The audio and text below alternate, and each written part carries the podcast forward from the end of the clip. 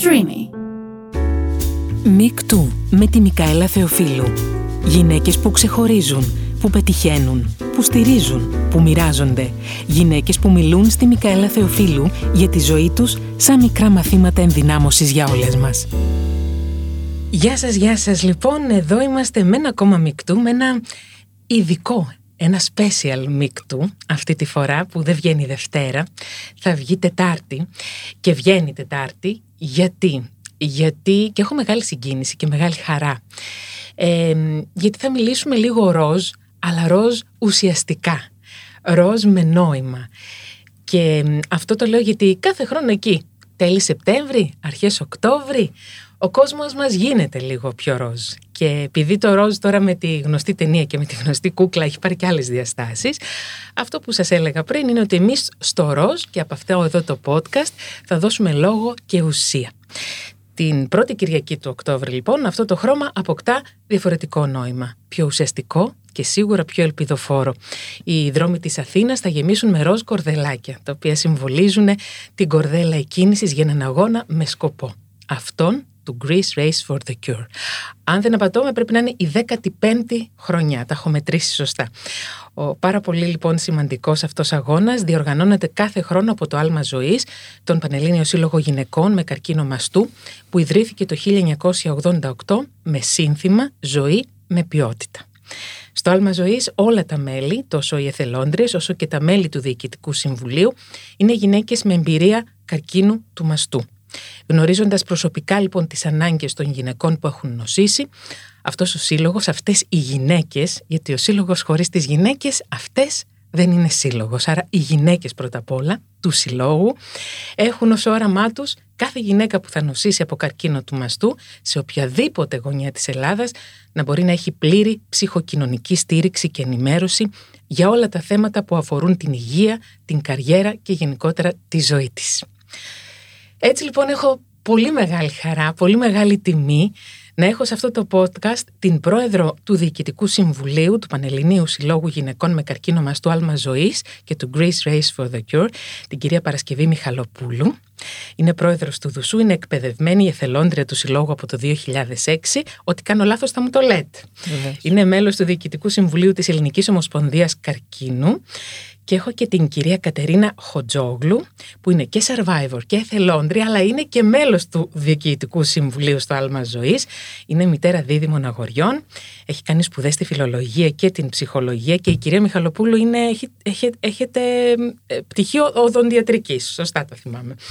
Και οι δύο λοιπόν θα μας μιλήσουν από τη δική τους θέση για το άλμα ζωής, αλλά και για τη δική τους εμπειρία με τον καρκίνο του μαστού που τους έφερε μέχρι το άλμα ζωής. Σας ευχαριστώ πάρα πολύ που είστε εδώ.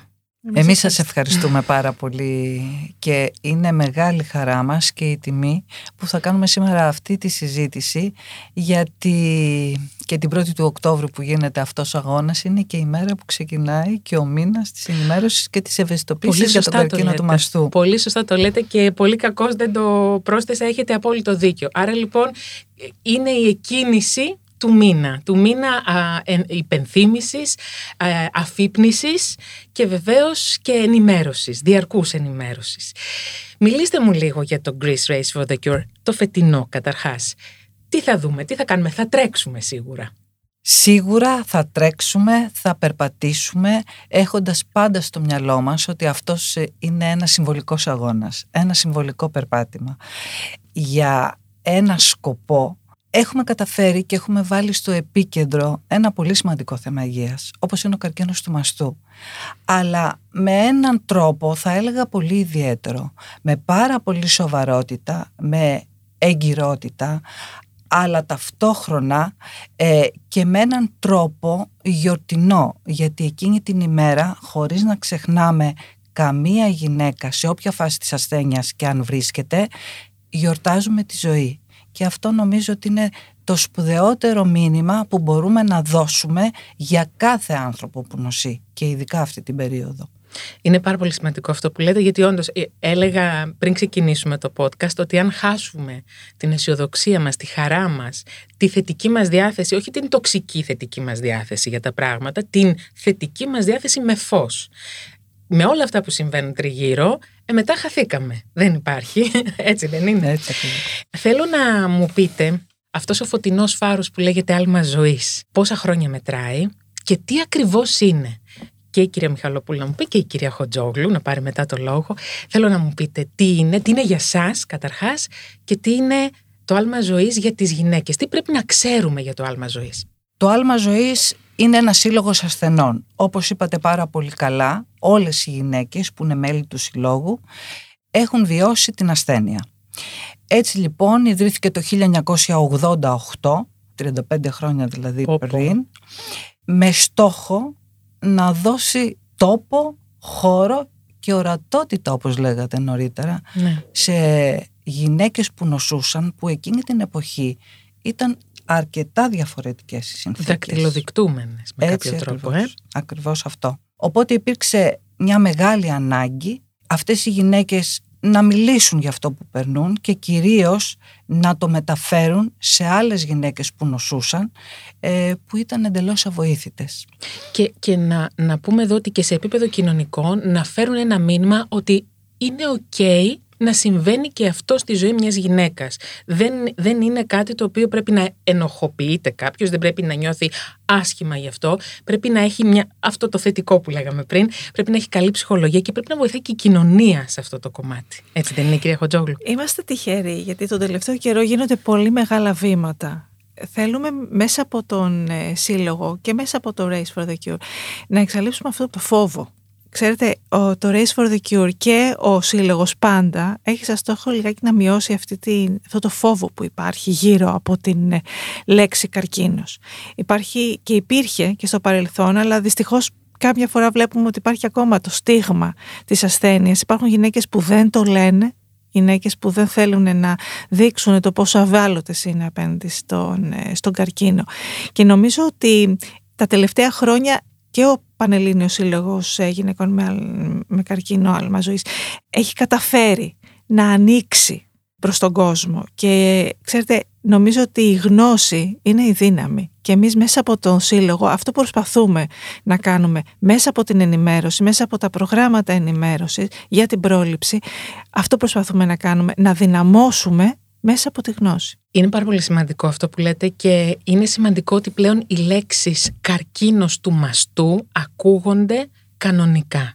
Γιατί χρειάζεται αποδοχή και από τον ίδιο τον άνθρωπο, από την ίδια τη γυναίκα για να μπορεί και να το πει αλλά είναι, ξέρετε, είναι αυτά τα συγκοινωνούντα δοχεία. Κοινωνία, άνθρωπος πρέπει να βοηθήσει ο ένας τον άλλον. Δηλαδή, ο άνθρωπος να βγει μπροστά έξω να το πει, αλλά να μην έχει από πίσω το φόβο ότι πώς θα με αντιμετωπίσουν ακριβώς επειδή έχω αυτό, αυτή τη στιγμή τη ζωή μου. Αυτή η γέφυρα είναι το άλμα ζωής. Είναι, ε, και ξέρετε, οι γυναίκες δεν είναι εύκολο πάντα αμέσως μόλις διαγνωστούν να κάνουν αυτή την αποκάλυψη. Ναι. Έτσι, την Για- αυτοαποκάλυψη. Ε, Βέβαια, γιατί πρώτα πρέπει να το. το, το, το σω- α, είναι σωματοποιημένο αυτό και πρέπει να το, να το αποδεχθούν με κάποιο τρόπο. Ακριβώς. Θέλω να μου πείτε, ερχόμενη μια γυναίκα σε εσάς, στο άλμα ζωής, ποια είναι τα πιο συχνά ερωτήματα που καλείστε να, να απαντήσετε ε, σε σχέση με αυτό που εκείνη τη στιγμή αντιμετωπίζει εκείνη; Το πρώτο ερώτημα, να μην σας πω και κυρίαρχο σε όλες τις γυναίκες όταν ερχόμαστε σε επαφή είναι πόσα χρόνια έχουν περάσει από τότε που ασθένησες εσύ. Αντιλαμβάνεστε τη δύναμη που παίρνει όταν έχει απέναντί της μια γυναίκα που μπορεί να έχουν περάσει 10, 15, 20 χρόνια και να τη βλέπει μπροστά της καλά είναι το καλύτερο φάρμακο που μπορεί να πάρει εκείνη τη στιγμή. Αλλά ακόμα και αν τύχει με μία γυναίκα που είναι πιο κοντά στην ασθένεια, συζητώντας και ανταλλάσσοντας τις εμπειρίες τους, είναι τόσο κοινές που νιώθουν ότι πραγματικά συμπορεύονται και δίνει η μία δύναμη στην άλλη. Είναι ε, πραγματικά η, η επαφή μιας γυναίκας που έχει ασθενήσει με μία άλλη είναι η σημαντικότερη συναισθηματική στήριξη που μπορεί να πάρει. Είναι αυτό το, το, το ευχάριστα κολλητικό κομμάτι της καλής ψυχολογίας, ε; έτσι δεν είναι. Ακριβώς. Αυτό με το, με, το, με το τι κολλάμε με την πανδημία το έχουμε πια στο κεφάλι μας, αλλά τουλάχιστον αυτό είναι μια, ένα αισιόδοξο κομμάτι, ότι σε πιάνω από το χέρι και σου μεταφέρω αυτή την ε, αισιόδοξη πλευρά μου, την ελπιδοφόρα, ότι έχεις μια ελπίδα μεγάλη και εσύ και δύναμη για να προχωρήσεις και εσύ μαζί μας. Και ταυτόχρονα ότι δεν είναι μόνοι. Δε- το πιο Ξέρετε, σημαντικό. το πιο σημαντικό γιατί πολλές φορές οι γυναίκες όσο και να ακούμε τώρα νούμερα και ότι υπάρχει καρκίνος του μαστού όταν το βιώνεις εσύ είσαι εσύ και ο καρκίνος σου. Έτσι. Άρα δεν ξέρεις τι συμβαίνει στις άλλες γυναίκες πιθανότατα. Σωστά. Το γεγονός λοιπόν ότι έρχεται σε επαφή με γυναίκες που είναι πολλές βλέπει ότι δεν είναι μόνη και αυτό το βάρος είναι κάπως σαν να μοιράζεται. Το δίκτυο συνεργατών σας, θα τολμούσα να πω, είναι πέρα από μια δυναμική ομάδα, είναι η οικογένεια. Είναι αυτό που α- α- αναφέραμε με κάποιο τρόπο και πριν. Είναι σημαντικό αυτό, δεν είναι, για, και για μια γυναίκα που έρχεται, αλλά και για το μεταξύ σας. Δεν είναι σημαντικό να νιώθετε ότι πηγαίνετε, ότι δεν πηγαίνετε ας πούμε σε έναν σύνδεσμο, δεν πηγαίνετε σε μια- ένα σύλλογο απλά, πάω να βρω την οικογένειά μου. Ο σύλλογος έχει δύο βασικούς πυλώνες. ο ένας είναι τα μέλη και οι γυναίκες που έχουν ασθενήσει και ο άλλος είναι οι επαγγελματίες που δουλεύουν εκεί. Αυτοί οι δύο μαζί είναι πραγματικά μια οικογένεια. Δεν είναι τυχαίο ότι κάνουμε τόσο έργο, ότι μ, κάνουμε αυτό τον αγώνα που είναι ένα απίστευτο κατόρθωμα. Κάθε Είναι. φορά που το τελειώνουμε ε, νιώθουμε ότι έχουμε καταφέρει τόσα πολλά. Αν δεν υπήρχε λοιπόν αυτή η αφοσίωση, αυτή η προσήλωση, αυτή η αγάπη, το να καλύψουμε και να κατανοήσουμε ένας τον άλλον, δεν θα τα είχαμε καταφέρει. Και πραγματικά είμαστε μια οικογένεια. Πρέπει να το τονίσουμε αυτό, γιατί για όλες τις γυναίκες μας ακούνε, είναι σημαντικό να ξέρουν πού θα έρθουν. Ότι δεν θα έρθουν σε έναν πιο απλό σύλλογο, ένα σύλλογο, γιατί εμείς γνωρίζουμε τι είναι το άλμα ζωής. Υπάρχουν γυναίκες που πριν νοσήσουν σίγουρα, δεν γνωρίζουν το άλμα ζωής. Οπότε είναι σημαντικό να ξέρουν ότι θα έρθουν σε μια οικογένεια. Ότι θα απλώσουμε το χέρι, θα απλώσετε το χέρι και θα τις πάρετε κοντά. Πάμε λίγο σε κάτι πιο πρακτικό, γιατί η πανδημία σίγουρα επηρέασε το, την ασθένεια, το, τη διάγνωση, την, ε, δεν ξέρω, τη διαδικασία θεραπείας. Τι ακριβώς επηρέασε η πανδημία σε σχέση με τον καρκίνο του μαστού; Ε, ο COVID ε, βασικά επηρέασε τη διάγνωση. Τη διάγνωση. Πολλές γυναίκες, ε, λόγω του ότι οι εντολές ήταν να Πολύ παραμείνουμε σκληρές, στο σπίτι, να μην ερχόμαστε σε επαφή με άλλο κόσμο. Ε, συν όλο αυτό το βάρος που ζούσαμε, το άγνωστο που δεν ξέραμε τι σημαίνει αυτό που βιώνουμε εκείνη τη στιγμή, ε, ανέστηλαν αρκετές γυναίκες ε, τις, ε, τους προληπτικούς τους ελέγχους. Μμ.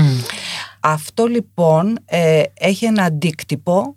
Ε, ήδη οι γιατροί μας λένε ότι βρίσκουν καρκίνους του μαστού σε προχωρημένο στάδιο. Αυτό θα έχει και αντίκτυπο και στο μέλλον, Μμ. γιατί όσο Το περνάει αφήνεις. ο καιρός τόσο περισσότερο θα φαίνεται το πλήθος ε, των περιπτώσεων. Ταυτόχρονα η μοναξιά έγινε αφόρητη. Είναι αυτό που λέγαμε, ότι οι γυναίκες ξαφνικά βρέθηκαν να έχουν πολλά πράγματα να αντιμετωπίσουν. Έναν καρκίνο, ένα περιβάλλον, ένα σύστημα υγείας που ήταν σκληρό. Ναι. Σκληρό γιατί αυτές ήταν οι εντολές. Ναι, Έτσι ναι. έπρεπε να γίνει. Και ανάπηρος προς αυτές. Ακριβώς. Και οι ίδιες έπρεπε να αντιμετωπίσουν όλο αυτό το βάρος μόνες τους. Δεν μπορούσαν να, τους, ε, να έχουν ένα συνοδό, να τους πιάσει το χέρι, να ακούσει καλύτερα αυτά που θα έλεγε και ο γιατρός. Ε, ήταν ε, δύσκολο διάστημα για όλους. Άρα να υποθέσω ότι έχουν αυξηθεί τα ποσοστά καρκίνου του μαστού, κύριε Χωτζόγλου; Ε, τα δεδομένα αυτό δείχνουν. Είναι όπως σας είπε και η κυρία Μιχαλοπούλου, η γυναίκα δίστασε να πάει να κάνει είτε τις ε, προληπτικές της εξετάσεις είτε τους επαναληπτικούς ελέγχους. Και αυτό φαίνεται τώρα. Και θα έχει και επίπτωση φυσικά και στο σύστημα υγείας εννοείται χρηματικά, οικονομικά. Καλά, ναι, σίγουρα. Θέλω να πάμε λίγο στο Greece Race for the Cure, επειδή όπως σας έλεγα και πριν, εγώ το έχω παρακολουθήσει πάρα πολλά χρόνια από κοντά, δίπλα, πολύ κοντά και πάντα, μα πάντα, εμένα αυτό που με συγκινεί, μου φέρνει πάντα δάκρυα στα μάτια, είναι τα μηνύματα. Τα μηνύματα για ποιον τρέχω. και πραγματικά και πάλι, συγγνώμη, είναι πάντα αυτό που με συγκινεί περισσότερο. Θα ήθελα να μου πείτε κι εσείς. Θα, θα τρέξετε προφανώς έτσι. Για ποιον τρέχετε; Τα μηνύματα όπως λέτε που βλέπουμε στο race, που βλέπουμε στις φωτογραφίες, που φορούν άντρες, γυναίκες, παιδάκια, οι survivors είναι τόσο φοβερά που πραγματικά και εγώ κάθε φορά που τα βλέπω συγκινούμε. Ε, εγώ για ποιον τρέχω; Τρέχω για κάθε γυναίκα. Κάθε γυναίκα που γνωρίζω, κάθε γυναίκα που δεν γνωρίζω, κάθε γυναίκα που είναι καλά και για κάθε γυναίκα που δεν είναι καλά. Τρέχω για όλες μας. Εσείς; Για αυτές που παλεύουν. Αλλά εγώ θα τρέξω και για τη μνήμη, στη μνήμη των ε, γυναικών που δεν τα κατάφεραν. Γιατί ναι μεν είναι μια γιορτή για τη ζωή, αλλά είναι και μια γιορτή μνήμης. Ε, για τις γυναίκες που προσπάθησαν, αλλά δεν τα κατάφεραν. Λοιπόν, ε, θέλω να πάμε πρώτα, γιατί θέλω να, πω και, να πάω και σε κάτι που έχετε πει εσείς που με, είχε, με, είχε, δυνα, με δυναμώνει και εμένα ακούγοντάς το για όλες τις φίλες μου που το έχουν περάσει. Πριν από αυτό όμως θέλω να πω, να ρωτήσω αν είναι πια καλύτερη η διαχείριση της ασθένειας, είτε από τους γιατρούς, είτε από τους ασθένειες και σίγουρα από τους δύο. Αν πλέον μιλάμε για μια καλύτερη διαχείριση και μια καλύτερη ποιότητα ζωής. Ο καρκίνος του μαστού είναι μια πολύπλοκη ασθένεια. Δεν είναι τόσο απλό. Και είμαστε πραγματικά ευτυχείς γιατί η εξέλιξη της επιστήμης είναι ραγδαία ε, από κάθε άποψη και τα αποτελέσματα, τα θεραπευτικά είναι πολύ σημαντικά. Υπάρχουν πια γυναίκες που πριν κάποια χρόνια δεν υπήρχε μια αποτελεσματική θεραπεία για αυτές και τώρα υπάρχει. Οπότε είναι πολύ σημαντικό ότι αν το προλάβουμε, αν το βρούμε έγκαιρα, το πιο πιθανό είναι ότι θα καταφέρουμε να ζήσουμε για πολλά χρόνια και με καλή ποιότητα ζωής. Υπάρχουν βέβαια πάρα πολλά κενά. Ε, η ψυχολογική στήριξη είναι ανύπαρκτη στο σύστημα υγείας. Η γυναίκα έρχεται αντιμέτωπη, αλλάζει η ζωή της βασικά. Ναι, ναι. Υπάρχει ένα ορόσημο, το πριν την ασθένεια και μετά την ασθένεια. Αυτό από μόνο του κάτι λέει. Ε, είναι φοβερό ότι είσαι υγιής και ξαφνικά μαθαίνεις ότι έχεις καρκίνο. Αυτή η κόκκινη γραμμή από το είμαι υγιής με το ξαφνικά μαθαίνω ότι έχω μια ασθένεια που είναι απειλητική για τη ζωή μου. Ακόμα και τώρα η λέξη καρκίνος πολλές φορές ταυτίζεται με το θάνατο. Φυσικά. Δημιουργεί ένα ορόσημο στη ζωή μας. Πολλές μας έχει σημαδέψει θετικά και άλλες αρνητικά. Πολλές χάσανε για αυτόν τον αγώνα. Όμως να σταθούμε ότι πραγματικά το άλμα ζωής νομίζω ότι έχει κάνει απίστευτη δουλειά στο θέμα αυτό. Έχει ενημερώσει κάθε γυναίκα, έχει βοηθήσει και στηρίζει όποια γυναίκα έχει έρθει. Λέμε πάντα ότι είμαστε εκεί, εκεί για όποια θέλει, όποτε θέλει και για όσο θέλει και ταυτόχρονα επειδή γνωρίζουμε πολύ καλά τα θέματα δεν πάβουμε να παρακολουθούμε ό,τι συμβαίνει στο σύστημα υγείας από πολύ κοντά και να διεκδικούμε με κάθε τρόπο τη βελτίωση της γνωρίζω. ποιότητας των γυναικών. Έχετε κάνει, νομίζω, δεν θυμάμαι, νομίζω το 22 κάνετε ένα συνέδριο, το πρώτο συνέδριο για τον καρκίνο του μαστού. Ε, θέλετε να μου πείτε κάτι γι' αυτό; Το πρώτο δεν ήτανε. Το πρώτο. το πρώτο, το πρώτο. Ναι. Ε, πραγματικά ήταν μια πολύ σημαντική στιγμή και αυτή ναι, για μας. γιατί ήταν μια εξέλιξη αυτού που είναι καταρχάς ο σύλλογος. Ήταν το πρώτο συνέδριο για τον καρκίνο του μαστού που το κάνουν οι ασθενείς από την οπτική των ασθενών. Μέχρι τώρα γίνονται συνέδρια για τον καρκίνο του μαστού, από αλλά γιατρούς. είναι από τις ιατρικές εταιρείες. Ακριβώς. Έτσι λοιπόν έγινε η πρώτη φορά και είμαστε πολύ χαρούμενες και ελπίζω ότι θα σας έχουμε και κοντά μας Εννοείται. γιατί το Μάρτι την ημέρα της γυναίκας θα έχουμε 24, θα έχουμε το δεύτερο συνέδριο για τον καρκίνο του μαστού. Θα είμαι εκεί και θα είστε κι εσείς εδώ για να μας τα πείτε ξανά τότε. Πάρα πολύ Εννοείται. ωραία. Να πάω σε κάτι που είπατε εσείς σε μια συνέντευξή σας κυρία Μιχαλοπούλου που εμένα με δυναμώνει. Δεν κοιτάζω λέει, λέτε ποτέ από μακριά όσα πέρασα. Αντίθετα ανατρέχω συχνά σε συναισθήματα, σε φόβους, σε εντυπώσεις εκείνης της περίοδου για να μπορώ να συναισθάνομαι κάθε γυναίκα που ζει κάτι παρόμοιο. Η επαφή με το τότε με κάνει να αισθάνομαι ότι η ενεργή εμπλοκή μου στο σύλλογο είναι ουσιαστική. Εμένα αυτό το ότι ανατρέχετε στο παρελθόν που είναι πολύ σημαντικό για να δείτε και καλύτερα το μέλλον.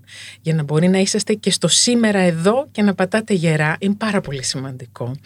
Και κάπως έτσι θέλω να πάμε λίγο στις προσωπικές σας ιστορίες.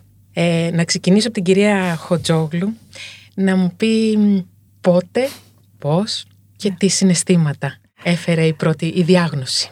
Ε, διαγνώστηκα το 2010, στις αρχές του 2010. Ήμουνα σχεδόν 43 ετών, είχα δύο παιδιά, δύο αγόρια στην εφηβεία. Τώρα είναι 29. Ακριβώς. Πότε τα κάνετε; Ε, εντάξει, είναι ένα σοκ πολύ μεγάλο. Ε, κάπου είπα, μπορεί να ακουστεί λιγάκι παράξενο, αλλά κάπου είπα μέσα μου, οκ, αν είναι κάποιος να το περάσει από αυτή την οικογένεια, ας το περάσω εγώ. Δεν υπήρχε ιστορικό. Αυτό ήθελα να Ήμουνα ρωτήσω. πάρα πολύ τακτική στις εξετάσεις μου. Κάθε χρόνο μαστογραφία, υπέρηχα, τα πάντα όλα. Ε, Παρ' όλα αυτά, μέσα σε ένα πολύ μικρό χρονικό διάστημα, έξι μηνών, από εκεί πέρα που ήμουνα καθαρή, ξαφνικά δεν ήμουν.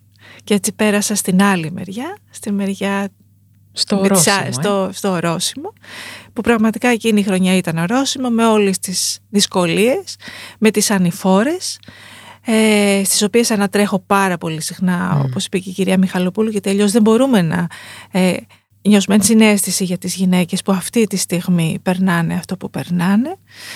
Ε, δεν θα πω ότι ήταν μια εύκολη περίοδος στη ζωή μου, όμως ήταν μια πολύ ουσιαστική και μια πολύ ε, επικοδομητική. Και εισαγωγικά συνειδητοποιημένη. Πάρα πολύ. Ε, Αυτό που λέμε ότι αλλάζει η ζωή μου ήταν η ζωή πικάπα, προ-καρκίνου και η ζωή μη κάπα, μετά καρκίνου.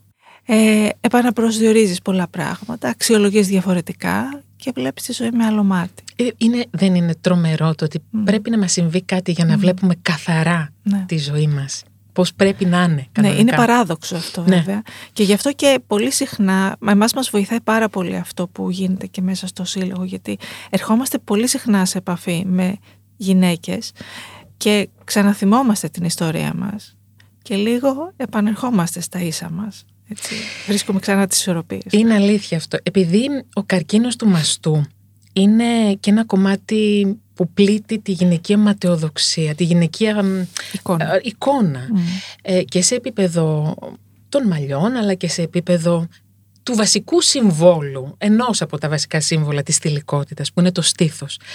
Αυτό πώς το βιώσατε; Λοιπόν, ε, επειδή είμαι ένας άνθρωπος που δεν είχα επενδύσει στην εικόνα μου, στα Μμμ. μαλλιά μου και γενικά, ε, δεν με τρόμαξε αυτό. Είπα, εντάξει, θα χάσω τα μαλλιά μου, εντάξει, θα φορέσω την περούκα μου για... μπροστά σε αυτούς τους ανθρώπους που δεν θέλω να ξέρουν, όπως τον πατέρα μου ή στα ανήψια μου που ήταν πολύ μικρά. Ε, αυτό που με δυσκόλυψε πάρα πολύ όμως ήταν, επειδή ήμουν ένας άνθρωπος πάρα πολύ δραστήριος, με κάνα πολύ γυμναστική, έτρεχα, έκανα... Ε, εκεί δυσκολεύτηκα πάρα πολύ. Αυτό το κομμάτι, το γυναικείο, το γυ... ναι, της δύναμης, της, της Της- άλλης δύναμης. Της άλλης της δύναμης. άλλης δύναμης. Ακριβώς, ακριβώς. Ναι, αυτό ήταν που έτσι με δυσκόλεψε. Ο φόβος υπήρχε; Πάντα υπάρχει ο φόβος. Δεν υπάρχει άνθρωπος που δεν έχει φόβο. Ο φόβος είναι ένα από τα βασικά, τα πρωταρχικά συναισθήματα και είναι εγγενές συναίσθημα. Ε, αν ακούσετε έναν άνθρωπο να λέει εγώ δεν φοβάμαι, ε, μάλλον, Φοβάται κάτι, πολύ. μάλλον κάτι δεν λέει σωστά. Ναι. Πάντα υπάρχει, υπήρχε φόβος βεβαίως. Ποιοι ήταν οι δικοί σας που ήταν κοντά; Και τα παιδιά βασικά με νοιάζει πώς το βίωσαν όλο αυτό. Ε, ο γιατρός μου μου είχε πει ότι δεν χρειάζομαι βιταμίνες γιατί έχεις τα παιδιά σου και τον άντρα σου. Και δεν θα τον ξεχάσω ποτέ αυτόν τον άνθρωπο. Η δύναμή μου ήταν φυσικά η οικογένειά μου, τα παιδιά μου. Ε, Ήταν ε, 16 χρονών τότε. Δυσκολεύτηκαν πολύ. Ε, το βγάλανε μετά, εκφράστηκε μετά δηλαδή. Ε, η αδερφή μου, οι φίλες μου, οι φίλοι μου και η, η, η μεγάλη μου αγάπη για τη ζωή. Η μεγάλη μου πάθος για τη ζωή. Πρέπει να πω ότι δεν σταμάτησα. Στη διάρκεια των χημειοθεραπείων ε, συνέχισα το μεταπτυχιακό μου και αυτό μου έδωσε πολύ μεγάλη δύναμη. Αυτό να το ξαναπούμε. Αυτό πρέπει να το πούμε ότι η ζωή δεν σταματάει επειδή κάνεις χημειοθεραπεία. Ίσως να φέρει κάποιες δυσκολίες στην καθημερινότητα, αλλά δεν είναι σημαντικό σαν ψυχολογία ότι η ζωή μου συνεχίζεται, δεν σταματάει, δεν βάζω, βάζω ε, κάνω και κάτι ακόμα για να, την, για να την κάνω καλύτερη, για να την κάνω όπως ήταν. Για να μην φανώ όμως ότι είμαι η σούπερ δύναμη, έτσι. Εντάξει. Υπήρχαν και στιγμές που Εντάξει. πέφτεις. Ε, που εννο- τι κάνεις το συζητάμε; Ναι, εννοείται. Αλλά λες έχω δύο παιδιά, έχω κάποια πράγματα, κάποια όνειρα και θέλω να προχωρήσω. Όταν πήρατε τις πρώτες καθαρές εξετάσεις ξανά, Ναι. Ε, εντάξει, ήταν μια πολύ μεγάλη ανακούφιση. Αλλά είναι η ίδια ανακούφιση όμως πρέπει να σας πω που κάθε φορά ε, νιώθω όταν, όχι μόνο εγώ, όλες οι γυναίκες που παίρνουμε και είναι ένα ουφ, ανακούφισης που λες. Εντάξει, Ναι, πάμε παρακάτω. πάμε παρακάτω. Έτσι, και- αυτό είναι αλήθεια. Όσα χρόνια και να περάσουμε. Όχι, έτσι. ναι, Γι' αυτό και αν- σας λέω ότι ο φόβος δεν είναι κάτι που λες. Ελ, εντάξει, τελείωσε. Αυτό ήταν. Ναι. Πάντα ένα μικρό τσικ υπάρχει μέσα. Ή μεγάλο. Ε, το μη κάπα μότο σας, δηλαδή το μετά καρκίνου μότο, Ναι. υπάρχει, έχετε ένα μότο, το οποίο είναι ωραίο να τα ακούσουν και άλλες γυναίκες μαζί με εσάς. Ε, να σας πω, το μη κάπα μότο μου είναι το γκράθια σαλαβίδα. Ευχαριστώ τη ζωή. Αυτό. Πόσο Ε, Έχω σπουδαίο. πάρα πολλά ακόμα, αλλά νομίζω ότι αυτό είναι που... Α, αυτό νομίζω τα περικλεί όλα όσα άλλα Ναι, θέλετε να ναι. πείτε σαν... Υπάρχει και ευγνωμοσύνη μέσα. Παραδόξως ακούει. Μπορεί να ακούγεται παράδοξο δηλαδή, αλλά υπάρχει μια ευγνωμοσύνη, υπάρχει μια. Πώς να πω, μια στοικότητα.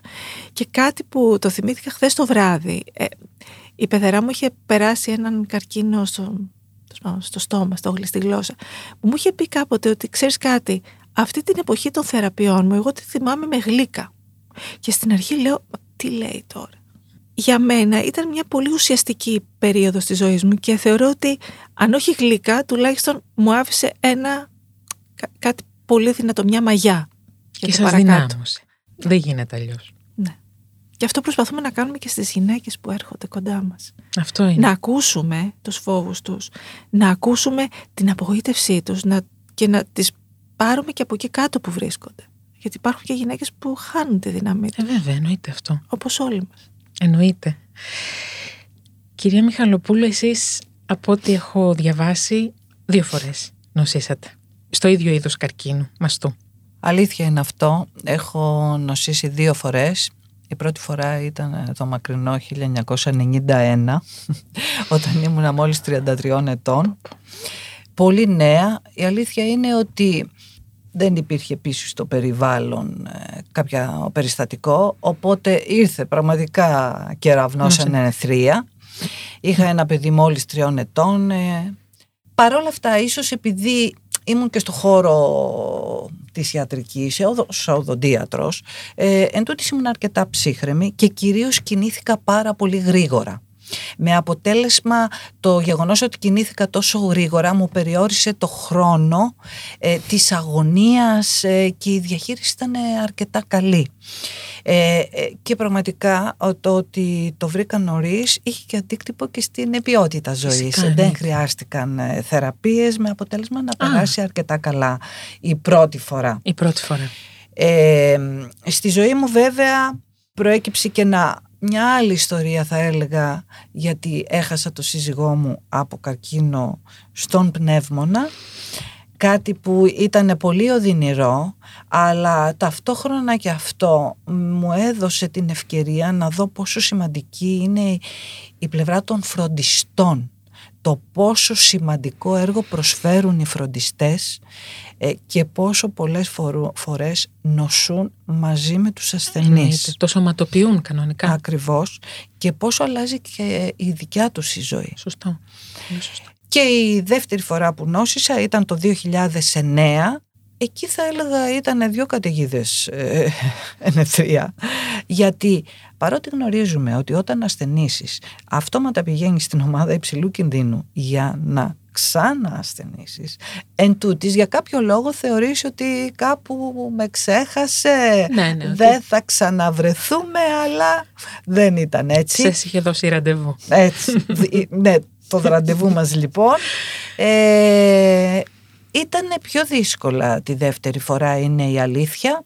Παρ' όλα αυτά όλα πήγαν καλά και γι' αυτό είμαι και σήμερα εδώ και Φυσικά. συζητάμε μαζί ε, περνώντας όλα αυτή τη, τα μηνύματα για κάθε γυναίκα που μας ακούει. Θέλω να μιλήσουμε, επειδή εσείς είχατε μια άλλη περίπτωση, δεν είχατε το σύζυγό σας μαζί, είχατε μόνο το παιδί σας. Το υποστηρικτικό περιβάλλον για σας τη δεύτερη φορά πώς λειτουργήσε; Η αλήθεια είναι ότι επειδή είχα χάσει το σύζυγό μου πολλά χρόνια πριν, Μμμ. ήδη είχα βρει σε εισαγωγικά, να πω τώρα, ένα σύντροφο τέλος πάντων. Ω, και εκτός και εισαγωγικών. εκτός εισαγωγικών. Κυρίως μάλλον. εκτός Ναι, εισαγωγικών, δεν ακριβώς. καταλαβαίνω. ε, ένα σύντροφο, ο οποίος ε, ήταν ε, εκείνη την εποχή απίστευτα υποστηρικτικός. Γιατί μ, όταν του είπα ότι είχα ξαναδιαγνωστεί με καρκίνο του μαστού, ε, για να μου δείξει την ε, συμπαραστασή του, την υποστήριξή του ε, να πάμε στα κλασικά ότι μου είπε ότι εγώ αυτή τη στιγμή σου κάνω την πρόταση ότι θέλω να σε παντρευτώ. Ε, που μέχρι εκείνη τη στιγμή εγώ ούτε για να το ακούσω αυτό. Ε, έχω ανατριχιάσει ναι, πραγματικά. Και ενώ δεν ήταν κάτι που το ήθελα επί της ουσίας, αλλά και μόνο που το άκουσα, ένιωσα έναν άνθρωπο ο οποίος ήθελε τόσο πολύ να μου δείξει πόσο κοντά μου ήταν. Και αυτό είναι δικό σας. Μπράβο. Και αυτό ήταν πάρα πολύ βοηθητικό. Επίσης, δεν θέλω να... Δεν θα ξεχάσω αυτή την ε, εικόνα ότι επειδή ήμουν ήδη στο άλμα ζωής και στο Διοικητικό Συμβούλιο και τις πρώτες φορές ήταν αρκετά δύσκολα. Ε, ένιωθα ένα βάρος, δεν ήθελα να τις φορτώσω τις, ε, τις γυναίκες, τις, γυναίκες, τις υπόλοιπες. Και θυμάμαι ότι είχα γυρίσει από ένα ιατρικό ραντεβού αρκετά έτσι, επιβαρημένη. Ένιωθα αρκετά δύσκολα σωματικά και το μοιράστηκα μαζί τους και είχε περάσει από το μυαλό μου, του το είπα ότι θα ήθελα να παραιτηθώ από το, από το Διοικητικό Συμβουλίο, γιατί δεν θέλω να σας επιβαρύνω, δεν ξέρω τι με περιμένει αύριο σε μια εβδομάδα, σε ένα μήνα. Και το πώς αντέδρασαν όλες οι γυναίκες, ακόμα και τώρα που το με συγκλονίζει. Και ήταν δηλαδή δύο χέρια, τα οποία όχι δεν με σήκωσαν. Έκανα το άλμα της ζωής μου, όπως καταλαβαίνετε. Ξέρετε τι, τόση ώρα που μιλάτε για και για τις γυναίκες, που μιλάμε για τις γυναίκες, επειδή υπάρχει ένα στερεότυπο ότι οι γυναίκες δεν βοηθάμε η μία την άλλη. Πόσο μεγάλο παράδειγμα για το αντίθετο ακριβώς είναι αυτό που μόλις περιγράψατε και αυτό που είναι όλο το άλμα ζωής. Πραγματικά ε, θέλω να σας μοιραστώ μία ιστορία. Φυσικά. Ε, για να δείτε ότι στο άλμα ζωής είναι ακριβώς αυτό που είπατε. Είμαστε μια κοινότητα γυναικών που η μία βοηθάει την άλλη σε απίστευτο βαθμό. Θέλουμε και θέλαμε και πέρσι έτσι που το σχεδιάσαμε να περάσουμε το μήνυμα ότι η ζωή συνεχίζεται και μετά τον καρκίνο του μαστού και μερικές φορές καλύτερα. Γιατί πιο συνειδητοποιημένα να έλεγα έτσι. Δεν χάνουμε, η ασθένεια δεν μας κάνει να χάσουμε ούτε τις ικανότητές μας, ούτε τις δεξιότητές μας, Αντίθετα, μας έχει ενδυναμώσει, τις περισσότερους τουλάχιστον, σε ένα πολύ μεγάλο βαθμό. Οπότε σχεδιάσαμε ποιος θα ήταν ο καλύτερος τρόπος για να πούμε ότι η ζωή συνεχίζεται και μετά τον καρκίνο του μαστού και μπορούμε αν θέλουμε να τα καταφέρουμε όλα. Μαζευτήκαμε με μια γυναίκα δέκα γυναικών και είπαμε ότι θα κάνουμε το συμβολικό πέρασμα του φαραγγιού της Αμαριάς. Οπότε κατεβήκαμε αυτό το φαράγγι με πάρα πολλές δυσκολίες. Ήταν τόσες πολλές οι δυσκολίες, αλλά ήταν και τόση δύναμη που δίναμε η μία στην άλλη, που όταν τερματίσαμε ήταν, ήμασταν ενδυναμωμένες για μια ζωή, εγώ θα έλεγα. Όχι μόνο για εκείνη τη μέρα. Ναι, ναι. τι να πω, δεν ξέρω τι να πω. Δεν, δηλαδή είναι, είναι από τις συνεντεύξεις και από τις φορές που νομίζω τα συναισθήματα και ρωτούν αλλά και απαντούν πολύ περισσότερο. Πόσο σημαντικό είναι που σας έχω γνωρίσει, αλήθεια σας λέω. Πόσο σημαντικό είναι αυτό και για μένα και, και για όλες τις γυναίκες που ακούν. Και χαίρομαι γιατί όταν λέμε σύλλογος, πολλές φορές έχουμε στο μυαλό μας κάτι πολύ στεγνό. Κάτι πολύ σαν να έχει καταπιεί κάποιος ένα ραβδί και προχωράει στο σύλλογο, στο σύνδεσμο, στο σύλλογο, στο αυτό. Αυτό δεν είναι σύλλογος, είναι αυτό που λέγαμε πριν. Και μου το απαντάτε ε, πάντα καθώς μιλάτε σε σχέση με αυτό. Ξέρετε τι θέλω να ρωτήσω, γιατί τώρα έχω χάσει τα χαρτιά μου, έχω χάσει τα ερωτήματά μου, τα έχω χάσει όλα με αυτά που μου λέτε. Θέλω λοιπόν να, να ρωτήσω, καταρχάς να μου πείτε τα προγράμματα που έχετε αυτή τη στιγμή στο Άλμα Ζωής, που λέγαμε πριν ότι θέλω να τα πούμε, γιατί έχει αξία να ξέρουμε ότι πέρα από το ψυχολογικό, το συναισθηματικό κοντά, των γυναικών μεταξύ τους, υπάρχει και το πρακτικό κοντά. Τι είναι λοιπόν αυτό το πρόγραμμα του Άλμα Ζωής; Θέλω πρώτα πρώτα να ξεκινήσω να σας πω ότι τα προγράμματα του Συλλόγου βασικά στηρίζονται στις εμπειρίες μας, όπως είδατε που είναι πολλές, mm-hmm. τις οποίες σχεδιάζουν και υλοποιούν όμως επαγγελματίες ψυχικής υγείας, όποτε έχουν τον τρόπο και τη μεθοδο και όλα αυτά τα προγράμματα εγκρίνονται από μια επιστημονική επιτροπή που έχουμε όλων των ειδικοτήτων με αποτέλεσμα όλα αυτά που προκύπτουν τα προγράμματα ε, θεωρούμε ότι έχουν ε, ε, ακριβώς το, το στίγμα για να είναι τα καλύτερα δυνατά για κάθε γυναίκα. Έτσι λοιπόν έχουμε την ε, ψυχοκοινωνική στήριξη για κάθε γυναίκα. Έχουμε ό,τι της χρειάζεται στην ουσία, ε, προγράμματα βελτίωσης ποιότητας ζωής, νομική συμβουλευτική για τη διατροφή. Έχουμε προγράμματα που βοηθούν ε, μέσα από μια θεατρική ομάδα, από γιόγκα, από... Ε, Μακιγιάζ ακούω και από την εικόνα τους, ναι, όπως το είπατε. έχουμε επίσης την τηλεφωνική γραμμή στήριξης. Ναι. Να σας πω το νούμερο που είναι 8253-253. 8253-253, το λέω και εγώ, για να διπλά να ακούγεται καλύτερο είναι όπου ψυχολόγος, ψυχοθεραπεύτρια είναι πάντα στο τηλέφωνο και μπορεί κάθε γυναίκα να πάρει, θεωρώ πάρα πολύ σημαντικό την ώρα που δεν νιώθει καλά, να πάρει να σηκώσει το τηλέφωνο, να πάρει αυτό το νούμερο και να έχει τη στήριξη που τη χρειάζεται εκείνη τη στιγμή που τη χρειάζεται. Ανώνυμα, όπως και κάθε μέλος της οικογένειάς της. Τα προγραμματά μας είναι πολλά, να μην ξεχάσουμε να πούμε για το χάρη σε δύναμη. Έτσι, είναι ένα πολύ σημαντικό πρόγραμμα που ο κόσμος κόβει τα μαλάκια του, τα χαρίζει στο σύλλογο και έτσι αυτά τα, με αυτόν τον τρόπο μπορούμε και εμείς προσφέρουμε περούκες. Με φυσικό με ό,τι επιλέξει. Με ό,τι επιλέξει. ό,τι Ωραία. Okay. Ε, σε κάθε γυναίκα με καρκίνο. Εδώ αυτό το πρόγραμμα δεν είναι μόνο για καρκίνο του μαστού. Αυτό το, το προσφέρουμε σε κάθε γυναίκα. Επίσης έχουμε το πρόγραμμα που σχετίζεται με μια σημαντική παρενέργεια που έχουν οι γυναίκες ε, που λέγεται λεμφίδημα. Ε, μέσα από τους ειδικούς φυσικοθεραπευτές παίρνουν συμβουλευτικοί ε, για το πώς να το αντιμετωπίσουν. Υπάρχει το πρόγραμμα του γονιδιακού ελέγχου γιατί υπάρχει μια κατηγορία γυναικών που έχουν κληρονομικό καρκίνο, καρκίνο και αυτό είναι ένα πολύ σημαντικό πρόγραμμα για τις γυναίκες που δεν έχουν τα οικονομικά για να τα καταφέρουν, καταφέρουν και, να... το κάνουν και είναι μια πολύ σημαντική πληροφορία για το μέλλον Βεβαίως, τους. εννοείται είναι η ενημέρωση σε φορείς, σε εταιρείες που κάνουμε ακριβώς για να μάθουν τι είναι ο καρκίνος του μαστού και παίζει και πάρα πολύ σημαντικό ρόλο στην επανένταξη των γυναικών στην εργασία. Είναι πολύ σημαντικό να ξέρει τόσο ο εργοδότης αλλά και όσο οι συνάδελφοι τι σημαίνει το να επανεντάσσομαι σε ένα εργασιακό περιβάλλον όταν έχω νοσήσει από καρκίνο του μαστού. Να μην με κοιτάνε με, με, με στραβά, να μην νιώθω αμήχανα, να μπορώ να, να ενταχθώ και να δουλέψω κανονικά όπως πριν ή σταδιακά όπως πριν.